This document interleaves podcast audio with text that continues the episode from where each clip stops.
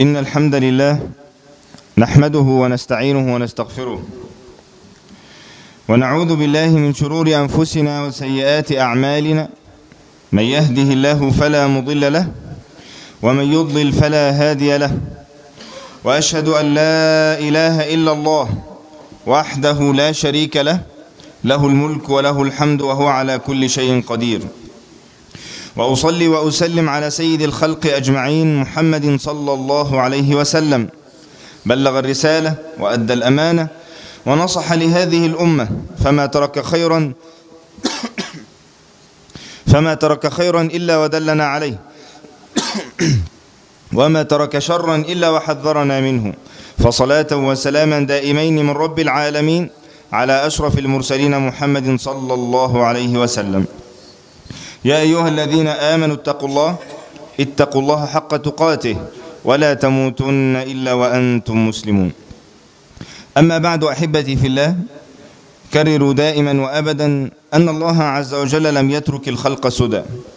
ولم يخلقهم عبثا ولكن خلقهم لغاية وأرسل إليهم الرسل وأنزل إليهم الكتب لتذكرهم بهذه الغاية وما خلقت الجن والإنس إلا ليعبدون هكذا أخبر ربنا سبحانه وتعالى في كتابه ولتذكرة الناس بهذه الغاية أرسل الله عز وجل لهذه الأمة النبي محمدا صلى الله عليه وسلم واصطفى لها خير الكلام خير الكتب القرآن الكريم فمن تمسك بالقرآن واتبع سنة النبي صلى الله عليه وسلم نجا من هذه الظلمات ومن أعرض عنها وقع في الظلمات ووقع في الهاوية والعياذ بالله أحبتي في الله كلنا سمعنا في الشهر الماضي حديث النبي صلى الله عليه وسلم إذا كان أول ليلة من رمضان تحدث تغييرات أخبر النبي صلى الله عليه وسلم عنها منها تفتح أبواب الجنان وتغلق أبواب النيران وتسلسل الشياطين هذه الأغلال وهذه السلسلة التي كانت للشياطين في رمضان وكأنها كانت عقوبة لهم على ما يفعلونه بأهل الإيمان من تثبيط عن الطاعات فكأن من أغراض الشيطان الرئيسية مع الإنسان أنه يضعه في سلسلة في أغلال تمنعه من الطاعات فيعاقب الله عز وجل الشياطين بأنه يسلسلها فالله سبحانه وتعالى هو الخالق القادر سبحانه وتعالى يسلسل الشياطين في رمضان فينطلق الإنسان في الطاعة هذه الرحمة من الله عز وجل لعباده وكأنها هبة ورحمة ومساعدة لهذا الإنسان حتى ينطلق في الطاعات ويتعود فإذا انتهى شهر رمضان فكت هذه الأغلال وقام الشيطان بوظيفته مرة أخرى والوظيفة الأساسية ربط الأغلال والسلاسل حول الإنسان حتى لا يستطيع أن ينطلق في الطاعة في هذه المرة وفي هذه الشهور ينبغي على الإنسان بنف... ينبغي على الإنسان بنفسه أن يكسر هذه الأغلال وأن يفك هذه القيود مستعينا بالله سبحانه وتعالى آخذا بالأسباب التي أخبرنا ربنا سبحانه وتعالى به إذا ينبغي على الإنسان بنفسه أن يكسر هذه الأغلال أن يضعف الشيطان لأن غرض الإنسان أن يشل الحركة وأن يضعف العزيمة وأن يضعف القلب وأن يقعده هذه من أغراض الشيطان مع الإنسان أن يصبح خبيث النفس كسلان أن يصبح قعيدا مشلولا لا يستطيع أن يتحرك في طاعة أو أن ينصر هذا الدين إذا أحبتي في الله سيدور حديثنا اليوم عن كيف أن الشيطان يريد أن يجعل الإنسان في سلسلة أو في أغلال وأنه ينبغي على الإنسان أن يكسر هذه القيود وأنه إذا استعان بالله سبحانه وتعالى وأخذ بالأسباب التي أخبرنا ربها ربنا بها سبحانه وتعالى فإنه يستطيع بإذن الله أن يكسر هذه الأغلال وأن يفك هذه القيود ولكن من استسلم لهذه الأغلال الشيطانية الواهية التي أخبر عنها ربنا أنها أوهى أوهن من بيت العنكبوت هذه الأغلال الشيطانية إذا استطاع استعان الإنسان بالله استطاع أن يكسرها لكنه إذا استسلم لهذه الأغلال والعياذ بالله سوف تأتي عليه أغلال لا يستطيع أن يكسرها أبدا يقول ربنا سبحانه وتعالى في سورة المؤمنون معاتبا بعض عباده الذين أعرضوا عن آياته أفلم تكن آياتي تتلى عليكم ؟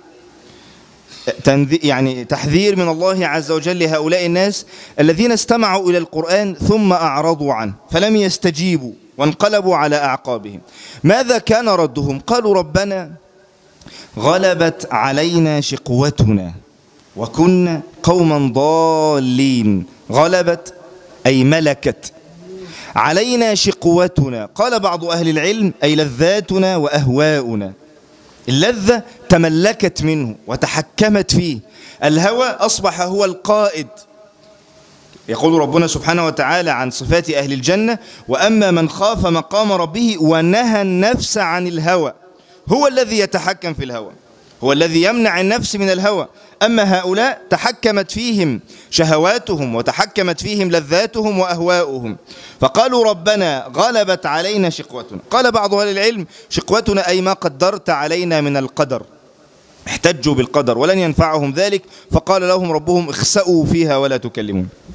وقال بعض أهل العلم اختاروا الإمام القرطبي أي أهواؤنا ولذاتنا وشهواتنا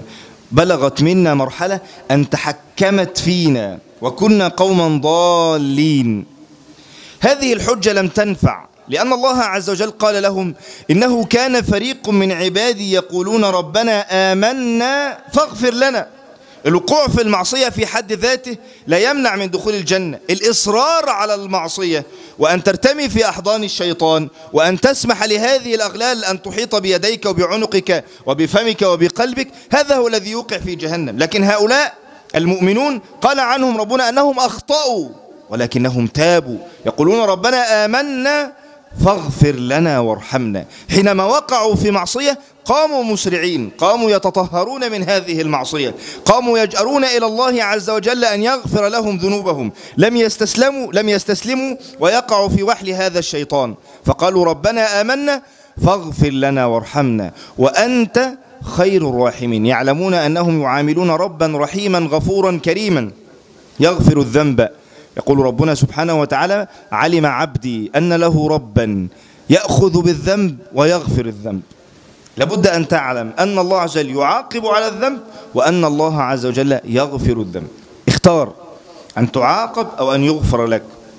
على حسب الأعمال إذا هذه الحجة غلبت أي تملكت منا شهواتنا ولذاتنا وأهواؤنا وصارت هي المتحكم الدائم تجعل الإنسان يقع في هذه الأغلال في هذه القيود يقول النبي صلى الله عليه وسلم عن محاولات الشيطان لوضع الإنسان في أغلال في سلسلة أن يربط الإنسان أن يمنعه أن يعيقه عن الحركة قال النبي صلى الله عليه وسلم في محاولة حتى لمنع الإنسان من النوافل يعقد الشيطان على قافية أحدكم ثلاث عقد يعقد الشيطان على قافية أحدكم ثلاث عقد إذا نام يضرب على كل عقدة شوف الشيطان بعض أهل العلم قال يعني هذه في صلاة العشاء لمن كان ينام قبل العشاء أو قال بعضهم في صلاة الفجر والأغلب أنها في صلاة الليل في قيام الليل قال أغلب شراح الحديث أنها في قيام الليل الشاهد بمجرد ما يتجه الإنسان إلى النوم ينطلق وراءه الشيطان إلى التثبيط إلى إلى أن يصيبه بالقعود والكسل يعقد الشيطان لا يريد فقط أن يقول له الشيطان نام ولكن يفعل العقدة حتى لا تفك يعقد الشيطان على قافية أحدكم وليست عقدة واحدة ثلاث عقد ثم حتى يتمكن من كل عقدة يضرب على كل عقدة يضرب الشيطان على قافية أحدكم قيل هذه أضعف نقطة وقيل هذه نقطة العقل والفهم وقيل هذا أمر يعلمه الله سبحانه وتعالى على قافية أحدكم ثلاث عقد يضرب على كل عقدة عليك ليل طويل فارقد هذه العقد هذه الأغلال ليست محكمة لا تحل أخبرنا النبي صلى الله عليه وسلم كيف نفك هذه العقد وكيف نفك هذه الأغلال وهذه السلاسل الشيطانية فهي سهلة يسيرة إذا استعان الإنسان بالله سبحانه وتعالى فيقول النبي صلى الله عليه وسلم فإذا استيقظ لابد أن يفيق الإنسان أولا لابد أن يتوب الإنسان أولا لابد أن يخرج من الغمرة التي يكون فيها من المعاصي والشهوات فإذا استيقظ الإنسان وذكر الله انحلت عقدة هذه العقدة الشيطانية التي جاء الشيطان مسرعا وعقدها بإحكام وضرب عليها ونفث فيها وتكلم فيها تحل بذكر الله أن يذكر الإنسان ربه أن يسبح الله أن يحمده أن يتذكر ثوابه أن يخاف من عقابه نعم تحل هذه العقدة بذكر الله سبحانه وتعالى لكن لا ينبغي أن يتوقف الإنسان بعد أول خطوة وبعد أول شبر لابد أن يكمل فكم من إنسان قام من الليل وذكر الله ثم نام مرة أخرى لأن هناك بقية من العقد جعلت الإنسان ينام مرة أخرى فإذا ذكر الله انحلت عقدة وإذا قام وتوضأ انحلت عقدة لابد أن يتطهر لابد أن يتخلى عن الذنوب إذا لابد أن يستيقظ لابد أن يذكر رحمة الله وعقابه وثوابه وعظمته سبحانه وتعالى وقدرته حتى ينتقل الإنسان من العقد الشيطانية التي تجعل الإنسان يمتنع عن كل الطاعات فضلا عن أن تمنعه من قيام الليل كيف ينتقل الإنسان كيف يفك هذه العقدة الشيطانية هذه الأغلال هذه السلاسل كيف يفك هذه السلاسل كيف يكسر هذه القيود ولا سيما بعد رمضان ماذا يفعل أن يستيقظ أولا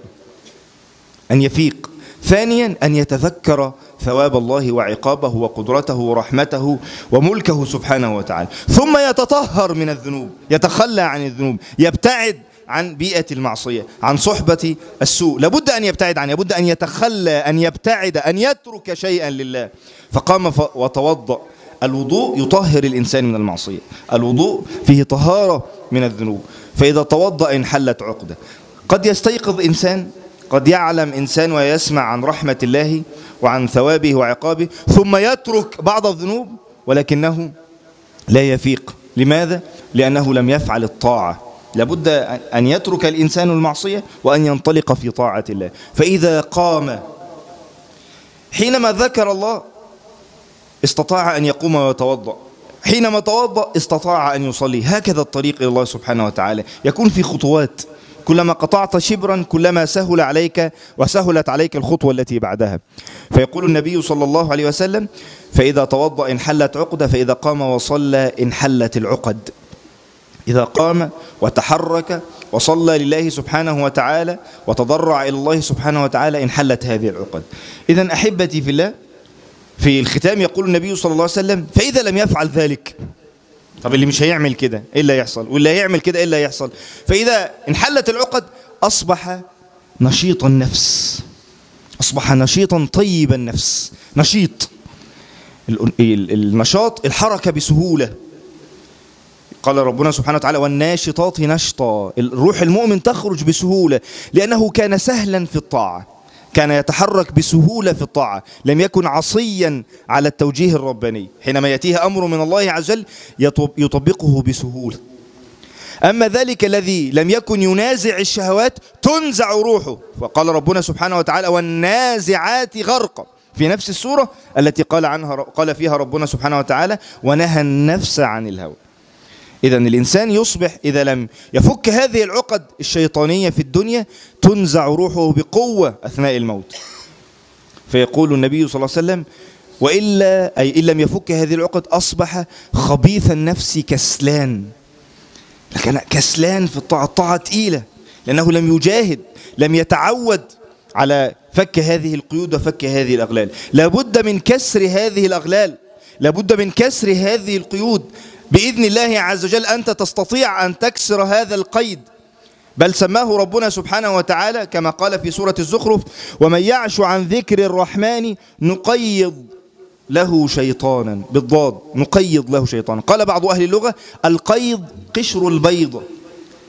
هو يفعل حولك قشرة يصنع حولك قشرة يمنع عنك النور هذه القشرة سهلة الكسر إذا تعرض الإنسان للنور تكسر هذه القشرة ويفك هذا القيد إذا ذكر الله جل انكسرت هذه الأغلال لكن أن يستسلم الإنسان لسلسلة لسلسلة من الشيطان تتوالى عليه الأغلال حتى يصيب قلبه الصدأ والران فلا يستطيع أن يتحرك انظر إلى هدف الشيطان وهو يريد أن يتحكم في الإنسان قال لأحتنكن ذريته يضع اللجام في الحنك حتى يسيطر على الإنسان يريد أن يحتنك الفم الشيطان يعدكم الفقر يريد أن يسيطر على القلب أصبح خبيث النفس كسلان يريد أن يسيطر على الجوارح الشيطان يريد أن يسيطر على فم الإنسان على قلبه على جوارحه على مشاعره لابد أن يكسر الإنسان هذه القيود أن يتحلل من هذه الأغلال وهو إذا استعان بالله عز وجل يستطيع أن يفعل ذلك لأن الله عز وجل سمى كل هذه القيود أنها أوهن من بيت العنكبوت أن الإنسان بفضل من الله عز وجل يستطيع أن يكسر هذه القيود وأن يتحرر من هذه الأغلال لابد أن تكون العلاقة بين الإنسان والشيطان منازعة ذكرنا في خطبة ماضية الأثر وإن كان ضعفه بعض أهل العلم يروى عن النبي صلى الله عليه وسلم أنه قال إن المؤمن لا ينضي شيطانه أي يتعبه يجعله هزيل يمضي شيطانه كما يمضي أحدكم بعيره في السفر الشيطان آه، يعني كل مؤمن يتعامل مع الشيطان يجعله هزيل يجعله هزيلا ضعيفا لا يسيطر عليه هكذا المؤمن يضعف شيطانه نعم لن يستطيع أن يقتله كما حدث مع النبي صلى الله عليه وسلم إلا أن الله أعانني عليه فأسلم استسلم شيطان النبي صلى الله عليه وسلم أو أسلم أي انتقل إلى الإسلام لكن بالنسبة للمؤمن تظل العلاقة علاقة مجاهدة حجة غلبت علينا شقوتنا لأنها قال الله عز وجل فاتخذتموهم سخريا حتى أنسوكم ذكري إنسان أحيانا شغل بشهوات بالسخرية من أهل الإيمان حتى ينسى أن يذكر الله فينسى أن يفك هذه الأغلال ينسى أن يفك هذه القيود لكن لابد أن يتحرر الإنسان من هذه الأغلال لابد أن يكسر الإنسان هذه القيود حتى يصبح سهل الحركة الإنسان اللي بيترك نفسه مع الشيطان العجز بيزداد الكسل لا يتوقف عند الكسل بل يصل إلى مرحلة قال عنها ربنا أموات غير أحياء وما يشعرون أيان يبعثون قال ربنا سبحانه وتعالى عن تطور يعني عجز الإنسان وبعد الإنسان عن النور قال ربنا سبحانه وتعالى بل ادارك علمهم في الآخرة بل هم في شك منها بل هم منها عمون قال بعض أهل العلم ادارك أي اضمحل اضمحل علمهم في الآخرة المعلومات اللي عنده عن الآخرة ضحلة ضعيفة لا يسمع عنها شيئا لا يسمع عن الآخرة كثيرا لا يسمع عن الجنة عن النار عن الصراط عن الميزان عن رؤية وجه الله لا يسمع ثم حينما يضمحل العلم في الآخرة بل ادارك علمهم في الآخرة يصبح في شك من الآخرة بل هم في شك منها بعد ما كانت معلوماته بسيطة عن الآخرة تكلموا عن الآخرة يقول لك والله احتمال جايز في آخرة وجايز ما فيش ممكن فعلا الواحد محتاج يستعد للاخر وممكن مش محتاج يستعد بل هم في شك منه ثم يصل الى مرحله العمى بل هم منها عمون انظر كيف يقع الانسان في الظلمات ويزداد في ظلمات بعضها فوق بعض اذا اخرج يده لم يكد يرى اذا ترك الانسان نفسه تعظم عليه الاغلال الشيطانيه الاغلال الشيطانيه ويصاب بحاله من الكسل والموات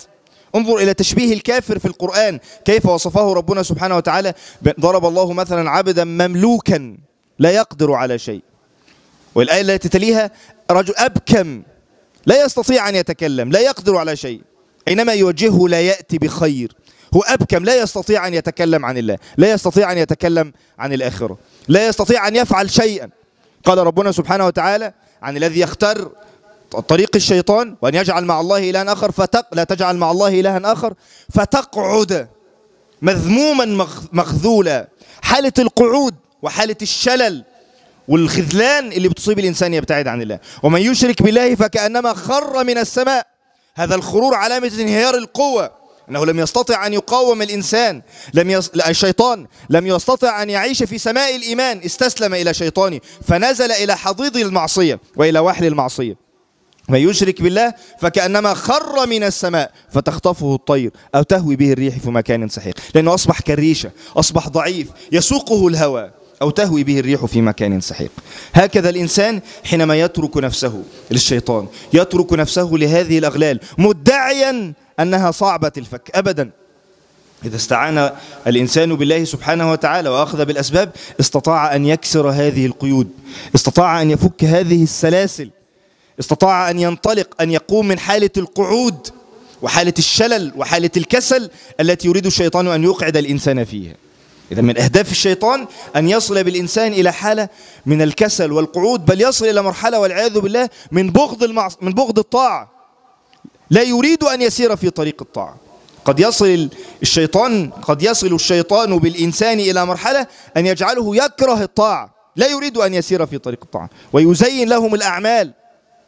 ويزخرف لهم طريق الضلال فينطلق والعياذ بالله الإنسان في طريق الشيطان فرحا وحذر النبي صلى الله عليه وسلم من ذلك وقال حفت النار بالشهوات الذي يسير خلف الشهوات نهاية طريق الشهوات هي النار كما أخبر النبي صلى الله عليه وسلم الذي لا يريد أن يكره نفسه على شيء كيف سيصل إلى الجنة وقد قال النبي صلى الله عليه وسلم حفت الجنة بالمكاره لابد أن يسير الإنسان في طريق شيء تكرهه نفسه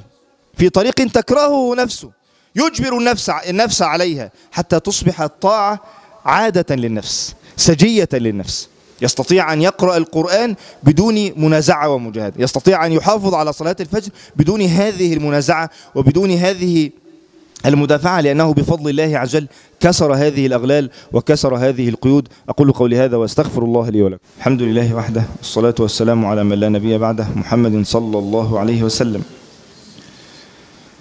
إذا أحبتي في الله تكلمنا أن الله عز وجل يسلسل الشياطين في رمضان حتى يستطيع الإنسان أن ينطلق في الطاعة ثم إذا انتهى رمضان أصبحت وظيفة الإنسان أن يكسر هذه الأغلال وأن يمتنع عن هذه الأغلال بل هو الذي يضعف الشيطان إنسان هو الذي وكأنه هو الذي يوقع الشيطان في أغلاله وسلاسله إذا أصبح المؤمن قويا نشيطا طيب النفس يصبح شيطانه ضعيفا هزيلا لا يستطيع أن يوقعه في الكبائر أو أن يجعله يستمر في المعاصي والعياذ بالله أحيانا قد يمتنع الإنسان عن الطاعة غصبا عنه القيود قد تكون قدرية بأمر من الله عز وجل هذه القيود القدرية التي تمنع الإنسان عن الطاعة لا يعاقب الإنسان عليها بل بالعكس قد يؤجر في بعض الروايات في أحاديث المرض أن النبي صلى الله عليه وسلم قال إذا مرض العبد أو سافر كتب له ما كان يعمل صحيحا مقيما في بعض الروايات إذا مرض العبد قال الله لملائكته أنا قيدت عبدي بقيد من قيودي فاكتبوا ما كان يعمل صحيحا اكتبوا له ما كان يعمل صحيحا هذه القيود القدرية التي قد تصيب الإنسان يؤجر الإنسان عليها إذا كان محافظا على الطاعة إذا احتسب وصبر ورضى وكان ورضي وكان محافظا على الطاعة أخذ هذا الثواب ذلك أنت حينما تذهب إلى مريض تتمنى من الله عز وجل أن يعجل بفك هذا القيد حتى يستطيع المؤمن أن يتحرك اللهم اشف عبدك لماذا يمشي لك إلى صلاة ينكأ لك عدوا ويمشي لك إلى صلاة أنت تريد من المؤمن أن يمشي في الطاعة أن يتحرك أن تفك هذه القيود عنه فحينما تزور المريض فتقول اللهم اشفي عبدك لماذا لماذا تطلب من الله عز وجل أن يشفيه حتى يتحرك في الطاعة في طاعته بينه وبين الله وفي هزيمته لأعداء الله يمشي لك إلى صلاة ينكأ لك عدوا أي يضعف أعداء الدين وينكأ في أعداء الدين ويمشي لك إلى الصلاة فيجمع بين طاعته وعبادته بينه وبين ربه وبينه وبين أعداء الله أنه ينكأ فيه ذلك من أغراض أعداء الدين أنهم يقعدوا أهل الطاعة وأهل الدعوة قال ربنا سبحانه وتعالى وإذ يمكر بك الذين كفروا ليثبتوك أن تكون ثابتا لا تتحرك سواء في سجن أو في مكان ألا تتحرك لدعوة الناس ألا تتحرك لتجعل الناس يسمعون عن الله سبحانه وتعالى عن آخرته هذه من أغراض شياطين الإنس أن يجعلوك ثابتا غير متحرك لنشر هذا الدين أحيانا يفعل الإنسان بنفسه هكذا بدون فعل من أعداء الله هو الذي يجعل نفسه ثابتا لا يتحرك لنشر هذا الدين وإذ يمكر بك الذين كفروا أول شيء ليثبتوك وإذا فشلوا في ذلك أو يقتلوك وإذا كانت لك منعة أو يخرجوك ويمكرون ويمكر الله والله خير الماكرين إذا أحيانا يضع الإنسان نفسه في القيد الشيطاني بالرغم من ضعفه بالرغم من ضعف القيد الشيطاني لابد أن يكسره الإنسان أما من تكاسل عن فك هذه الأغلال الشيطانية الواهية الضعيفة في الدنيا فسوف والعياذ بالله أو قد يصاب بأغلال لا تفك يوم القيامة يقول ربنا سبحانه وتعالى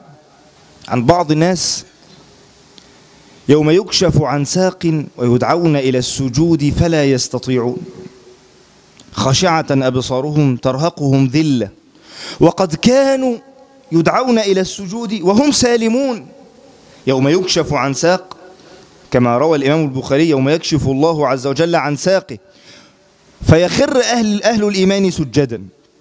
فهي إما صفة من صفات الله سبحانه وتعالى أو كما روي عن بعض السلف وعن ابن عباس أي حينما يشتد الأمر يوم القيامة لما أهوال يوم القيامة وقال بعض أهل العلم هذه في أول ساعة في يوم القيامة أشد اللحظات وقيل بعد لحظات تجلي الله سبحانه وتعالى أيا كان في أشد لحظات أهوال يوم القيامة لا يملك المؤمن إلا أن يسجد هكذا كان يفعل في الدنيا إذا أصابته الأهوال والشدائد كان يفزع إلى السجود هكذا يوم القيامة فإذا اشتدت أهواله يوم القيامة خر المؤمن ساجدا فيريد البعض أن يقلده إما المنافقين أو الكافرين علموا أن في السجود الحل فيريدون أن يسجدوا كما يفعل أهل الإيمان فلا يستطيعون يوم يكشف عن ساق ويدعون, ويدعون إلى السجود فلا يستطيع لا يقدر يصبح ظهره وكأنه يعني طبقة واحدة يعني لا يستطيع يقاوم يريد أن يكسر هذه الحديدة هذا القيد أن أن يقوم بإنحناء هذا الظهر فلا يستطيع هذه المحاولات كانت في الدنيا كنت قد تستطيع في الدنيا وقد كانوا يدعون إلى السجود قال سعيد بن جبير أن يسمعون حي على الفلاح كنت بتسمع حي على الفلاح في الدنيا كنت تستطيع أن تأتي وتسجد قد كانوا يدعون إلى السجود وهم سالمون ظهره كان سليم كان حتى يستطيع أن يومئ برأسه إن كان مريضا كما قلت القيد الرباني يؤجر الإنسان عليه وقد كانوا يدعون إلى السجود وهم سن فلا يستطيع أن يكسر هذه السلسلة وهذه الأغلال حتى إذا دخل في النار والعياذ بالله يقول ربنا خذوه فغلوه يوضع في الأغلال ثم الجحيم صلوه ثم في سلسلة ذرعها سبعون ذراعا فاسلكوه هذه الأغلال لا تفك ولو حتى بذكر الله ولو حتى بذكر الله فهم ينادون على الله عز وجل يا رب غلبت علينا شقوتنا فيقول ربنا اخسأوا فيها كما يقال للكلب والعياذ بالله اخسأوا فيها ولا تكلموا إنه كان فريق من عبادي يقولون ربنا آمنا فاغفر لنا وارحمنا وأنت خير الراحمين فاتخذتموهم سخريا حتى أنسوكم ذكري وكنتم منهم تضحكون إني جزيتهم اليوم بما صبروا لقد صبروا ونازعوا ودافعوا وكسروا هذه الأغلال في الدنيا أما اليوم هذه الأغلال لا تفك والعياذ بالله إذا حبتي في الله لابد أن نكسر هذه الأغلال الواهية الضعيفة بذكر الله سبحانه وتعالى بالوضوء بالتخلي عن الذنوب بالبعد عن الصحبة الفاسدة بالذهاب إلى الصلاة بالذهاب إلى بيئة الإيمان بحضور مجالس العلم حتى تكسر هذه الأغلال إنما حينما يترك الإنسان نفسه ويتعامى عن ذكر الله ومن يعش عن ذكر الرحمن نقيض له شيطانا فهو له قرين وإنهم ليصدونهم عن السبيل ويحسبون أنهم مهتدون حتى إذا جاءنا قال يا ليت بيني وبينك بعد المشرقين فبئس القرين ولن ينفعكم اليوم إذ ظلمتم أنكم في العذاب مشتركون إذا أحبتي في الله لن ينفعنا يوم القيامة أن نتباكى أو أن نحكي أعذارنا أو أن نحاول السجود لمن لم يكن يسجد في الدنيا كل محاولات السجود لمن لم يكن يسجد في الدنيا أو كان يسجد رياء والعياذ بالله لن تنفعه كل محاولات فك الأغلال الاستغاثات من أهل النار كل هذه المحاولات لن تنفع والعياذ بالله نسأل الله السلامة